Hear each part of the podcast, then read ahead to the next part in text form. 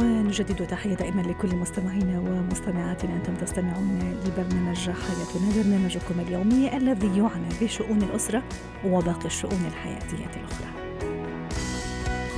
جمالك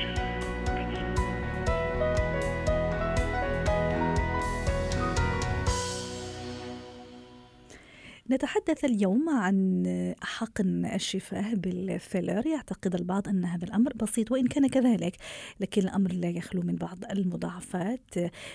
ما هي أهم المحاذير التي يجب اتخاذها قبل القيام بعملية الفيلر؟ للحديث عن هذا الموضوع ينضم إلينا عبر الهاتف دكتور محسن قلعجي اختصاصي الأمراض الجلدية والتجميل. يسعد مساك دكتور محسن. أهلا وسهلا. فيك. هل في تعليمات يجب على الصبية أو السيدة أنه تلتزم فيها قبل آه، حقن الشفاه بالفيلر. طيب آه، بالبداية نحن من مثل ما تفضلتي إنه موضوع حقن الشفاه صار موضوع منتشر بشكل كبير لذلك نحن مهمتنا إنه ننبه على بعض الأشياء. يعني على سبيل المثال أنا كطبيب يوم بدي افحص الشفاه لحتى أقوم بحقن الفيلر بدي انتبه أول شيء إنه ما يكون في التهاب فعال نقصد الالتهاب هو الانتان أو ال infection إن كان سببه فيروسي مثل حبه الحرارة اللي هي ال herpes simplex اللي منتشره كثير بعد هجمة برد مثلا أو كان التهاب بكتيري نوع من أنواع البكتيريا الموجودة إن كان على الشفه أو المنطقة القريبه منها. فالالتهاب هذا من الأشياء اللي بخلينا نأجل ال procedure الشيء الثاني على سبيل المثال نحن بنسميه الحساسية. اللي هو مبدأ مثل الشري إن كان بالمرحلة الحادة أو إن كان في حساسية معروفة على سبيل المثال لللايدوكين الموجودة بالفيلر مش شرط يكون الفيلر نفسه فلازم ناخذ الحيطة والحذر قبل ما نعمله. آه، من القصص كمان أنا بنبه عليها كثير اللي هو نتأكد إنه السيدة أو الصبية ما في عندها permanent filler أو فيلر دائم موجود بالشفة قبل ما نلجأ نحن لحقن الفيلر المؤقت أو ال hyaluronic acid اللي بنحقنه عادة لأنه ممكن الفيلر دائم يكون قاعد فترة بدون أي إشكالات وبالتالي حقن الفيلر مؤقت يحرض أو ينبه التهابات أو مشاكل مزعجة جدا بالشفة بسبب وجود الفيلر دائم سابقا. ممتاز. دكتور محسن آه، في في أدوية معينة يفضل على السيدة إنه ما تاخذها قبل قبل الفيلر؟ كثير سؤالك حلو لأنه نحن بننبه على موضوع بالذات الأدوية المميعة للدم ننتبه كثير إذا كان لسبب مرضي معين نحن عم ناخذها لأنه هذا الشيء ممكن يترافق بنزف أو هيماتوما بنسميه ورم دموي ممكن يكون مزعج جماليا وبروز بيؤدي لكدمة تطول الشفاء. في بعض الناس أنا ما بقول إنه ما ممكن نعمل لهم بس الناس اللي بياخذوا الآيزوتريتينول اللي هو معروف باسم ال Roaccutane على سبيل المثال بيسبب جفاف شديد بالشفاء. ننتبه لأنه ممكن يترافق كمان مع إزعاج للمريضة أو نوع من النزف أكثر من اللازم فعلى الأقل يكون في ترطيب جيد للشفاء قبل ما نقوم بالحقن. آخر شغلة بننبه عليها إنه في كثير ناس بيكون عندهم موعد مع طبيب أسنان بعد عدة أيام من حقن الفيلر أو مباشرة. هذا موضوع أنا بفضل كثير نأجله لأنه ممكن بعد حقن الشفاه آه، فتح الفم عن طبيب الأسنان أو بعض الإجراءات السنيه اللي ممكن تصير. هذا الشيء ممكن يضغط على الفيلر أو يغير الشكل أو يؤدي لإزعاج للمريض نحن في غنى عنه. ممتاز. طيب دكتور محسن آه، عادة يعني الصبية والست لما تعمل الفيلر يعني تحس إنه الحجم صار كثير كبير يعني أكثر من ممكن هي متصورته ممكن هذا يعمل لها آه، شوك أحيانا. آه، يعني المفعول يعني متى يبلش يصير طبيعي والنتيجة تبلش تبين دكتور بعد هذه العملية؟ هذا الشيء بنشوفه بالممارسة العملية كثير نحن لما بنحقن الشفايف بنقول لمريضتنا إنه ممكن باليوم الأول أو ثاني يوم صباحا يكون في نوع من أنواع التورم اللي هو swelling مو أكثر، هذا الشيء ممكن يترافق عدة ساعات فقط أو لنهاية اليوم الثاني مو أكثر من هيك، وعلاجه بسيط جدا ممكن كمادات الباردة أو قطع الثلج ice pack بنحطها تخفف كثير الورم أو الوذمة وبالتالي الشكل النهائي ممكن يومين أو ثلاثة بالكثير أسبوع بيعطينا الشكل الجمالي الكامل إيه. وما نخاف ابدا من هذا الموضوع لأنه موضوع شائع جدا التورم بعد حقن الشفاء. طيب آه، طريقة النوم أيضا على الوسادة هل لها دور لما تحقن الصبية والسيدة الفيلر على على الشفاه بمعنى آه، هل تكون الوسادة عالية حتى نخفف من الورم أم عادي؟ الست ساعات الأولى بعد حقن الفيلر هي فترة حساسة، خلينا نقول اليوم الأول، آه، أنا بشجع كثير السيدات اليوم الأول أو الصبايا يتصفحوا على ظهرهم يعني. وما موضوع الوسادة مو كثير له دور بس أهم شيء ما ننام على وشنا. في ناس بتنام الضغط بصير الضغط كله على الوجه. أيوة. أو هذه نصيحة مهمة. تماما. وفي خطأ شائع جدا. أيوة. أنا بتشكرك كمان حكيتي عن نقطة. في ناس تطلع من عند الطبيب بتظن إنه المساج مهمتها لها فبتبلش هي تعمل مساج بإيدها. وننبه كمان على شرب الأشياء الحارة أيوه هذا اللي كنت كمان رح أسألك عنه الحارة والدسمة والغنية ربما حتى بالأملاح أيضا دكتور محسن.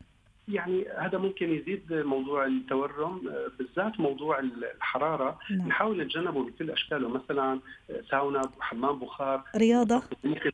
الرياضة أنا بعتقد إنه إذا اليوم الأول بس we can skip يعني نتجنب اليوم الأول بعد ثاني يوم صباحا ما في أي مشكلة، في عادة ثانية أخيرا بنقول في بعض الناس لما بتتوتر بتعض شوية شفايفها بنسميه ال bite، هذا كمان ننتبه اليوم الأول إنه نتجنبه حتى ما يصير في تغيير بشكل الفيلر أو ضغط عليه من أحد الجوانب. طيب دكتور آخر شيء حتى نختم، آه، عملنا الفيلر وما كثير رضيانين عليه، وبنشوف كثير مثلا صبايا وسيدات يعني فيلر على فيلر على فيلر والنتيجة آخر شيء تكون كارثية يعني بدها تروح تصلح شيء في النهاية يعني تعطينا نتيجة مش كويسة شو الحل إذا أنا مش راضيانة على النتائج؟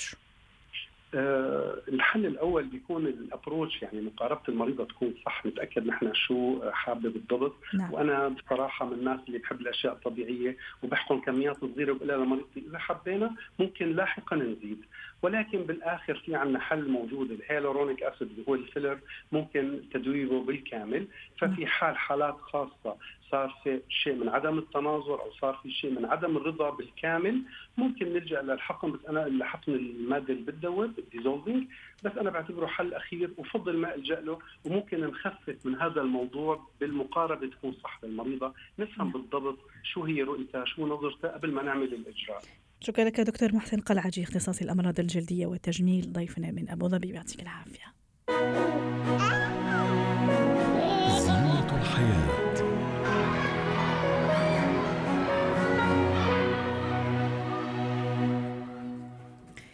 في فقرة زينة الحياة نتحدث اليوم عن دراسة الأولاد والأطفال في الخارج للحديث عن هذا الموضوع. تنضم إلينا عبر الهاتف من بيروت ميسون حمزة المستشارة النفسية والأسرية يسعد مساكي. أستاذة ميسون أحيانا بين الرغبة في أن يبقى أطفالنا وأولادنا حوالينا خاصة هم عم يكبروا والرغبة أيضا أو التفكير في مصلحتهم.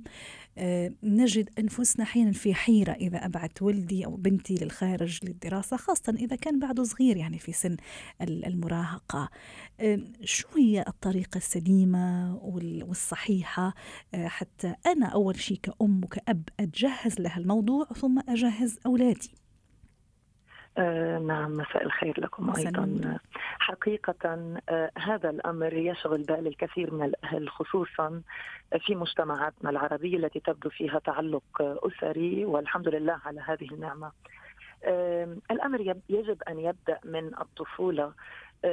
بوعي مسألة أنه من حق الأولاد أن يقرروا آه، المستقبل ولكن دائما تحت رعاية الأهل وبمعرفتهم ووفق ما تقتضيه الحاجة والمقدرة نعم. آه، الأمر آه، يعني سيد ذو حدين نحن نحن نعلم إنه نربي أطفالنا كي يكونوا يعني متسلحين بالمسؤولية والمقدرة بالحفاظ على هذه المسؤولية. ولكن ذلك لا يعني إنه أن نبقى محتضنين ابنائنا بشكل يمنعهم من تحقيق الطموحات. ولكن بشرط أن نمرر القيم اللازمة وأن نعي هذه القيم بأنه الاستقلالية شيء لابد منه. يعني الفراق أمر أمر محتوم في الحياة آه، بشتى الطرق وله أنواع كثيرة. في السفر علينا أن نربي الأبناء على قيم أنه بإمكانكم تقرير المصير وإن قررتم السفر ولكن الرابط الأسري هو رابط أساسي ومهم لأنه آه، أيضا للأبناء حق لهم يعني رعاية الأهل عندما يصبحوا في عمر متقدم. آه، التربية يجب أن تتعلق بأنه آه، أوكي نستطيع أن نرسل أبنائنا إلى الخارج ولكن إلى أين؟ يعني أي مجتمع نريد أن نصدر له هذا الابن أو الابنة. نعم. المسألة الثانية هو وأي قيم حسنا. أيضا سيحملها ابني لما يرجع من هذا البلد عندما يعود وهذا يتعلق بنمط التربية، يعني إذا كنا من الأهل الواعين القادرين على زرع آه، قيم الانتماء آه، نعم. داخل نفوس أطفالنا سيصبح هؤلاء الأطفال في المستقبل آه، آه، أناس واعين حول آه، الانتماء يعني أهم. قيمة هي قيمة الانتماء. وقيمة الانتماء تتعلق بما هو الدور الذي أمنحه لطفلي منذ الصغر داخل الأسرة يعني عندما أربيه على الوعي وتحمل المسؤولية والمشاركة داخل الأسرة بقرارات وإن كانت قرارات آه، آه، صغيرة. ولكن أن يكون له دور تجاه الأهل وتجاه البيت وتجاه الأسرة وتجاه الوطن. لأنه الوطن هو أمر كما الأسرة. يعني هو الأسرة الوطن دائما هو الحضن. فعلا. صحيح. ونحن نقول الأوطان تبنى على الأسر.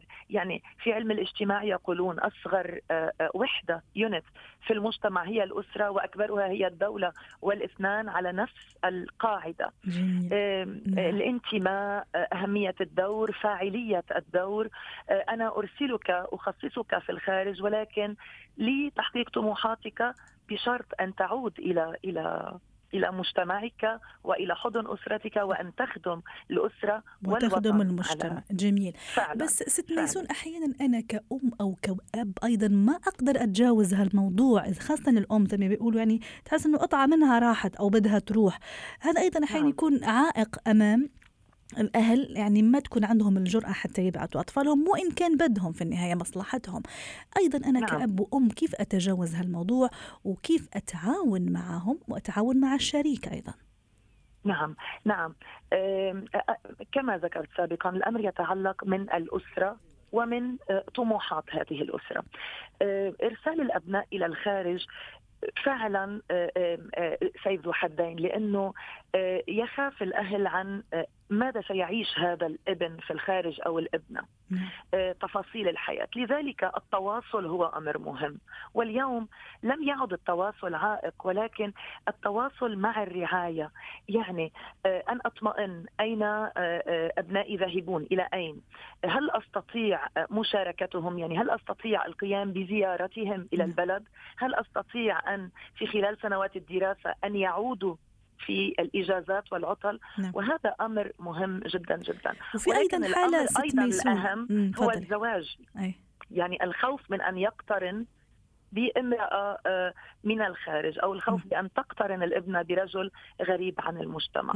هنا نكون قد دخلنا بأمر آه، لا تحمد عقباه. ليس لأنه ليس من حق الأبناء أن يختاروا شركاء حياتهم ولكن لأننا نحن صدرنا عنصر مهم من من مجتمعنا نعم. وأهديناه إلى مجتمع آخر نعم. سيعود ويعني لن يعني الأمر يكون لن يعود إلى أسرته أو وطنه لأنه سيكون محكوم بالأسرة الجديدة التي بناها وال ال يعني آه، ال وظروف حياتية أخرى. نعم يعني بداية حياة أخرى. طيب نعم. في أيضا حالة ست ميسون موضوع دراسة الأولاد في الخارج في بعض الأسر اللي يضطر فيها أحد الآباء سواء كان أم أو أب هو يروح مع الأولاد والشريك الثاني يضل.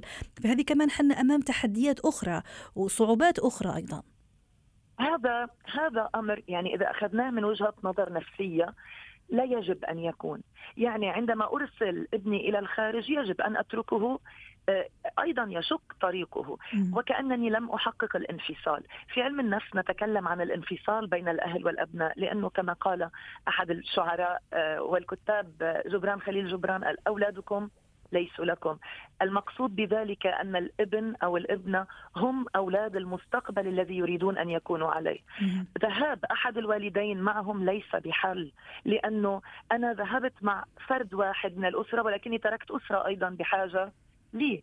يجب أن يتعود هذا الطفل الذي أنا أربيه والابن الذي يصبح راشد أو الابنه بأن يعرف كيف يتحمل مسؤولية ذهابه وبقائه في البلد وأيضا عودته إلى البلد الأم. نعم. في النهاية لن يبقى أي ابن أو ابنة مع أولادهم هذه سنة مع آبائهم هذه سنة الحياة. يعني لا يمكن أن أبني آه، آه، سعادة فرد في أسرة على حساب تفكك أسرة أخرى هي بحاجة للوالدين معا إلا ما قدر الله يعني إلا ما قدر بالوفاة نعم. مثلا أو بالانفصال الحتمي ولكن آه هذا أمر آه يعني يجب أن يكون هنالك وعي واتفاق واضح. من الشريكين واضح آه والنقاش والحوار مع واضح. الأبناء حول كيفية إدارة شكرا لك ميسون حمزة المستشارة النفسية والأسرية ضيفتنا من بيروت حياتنا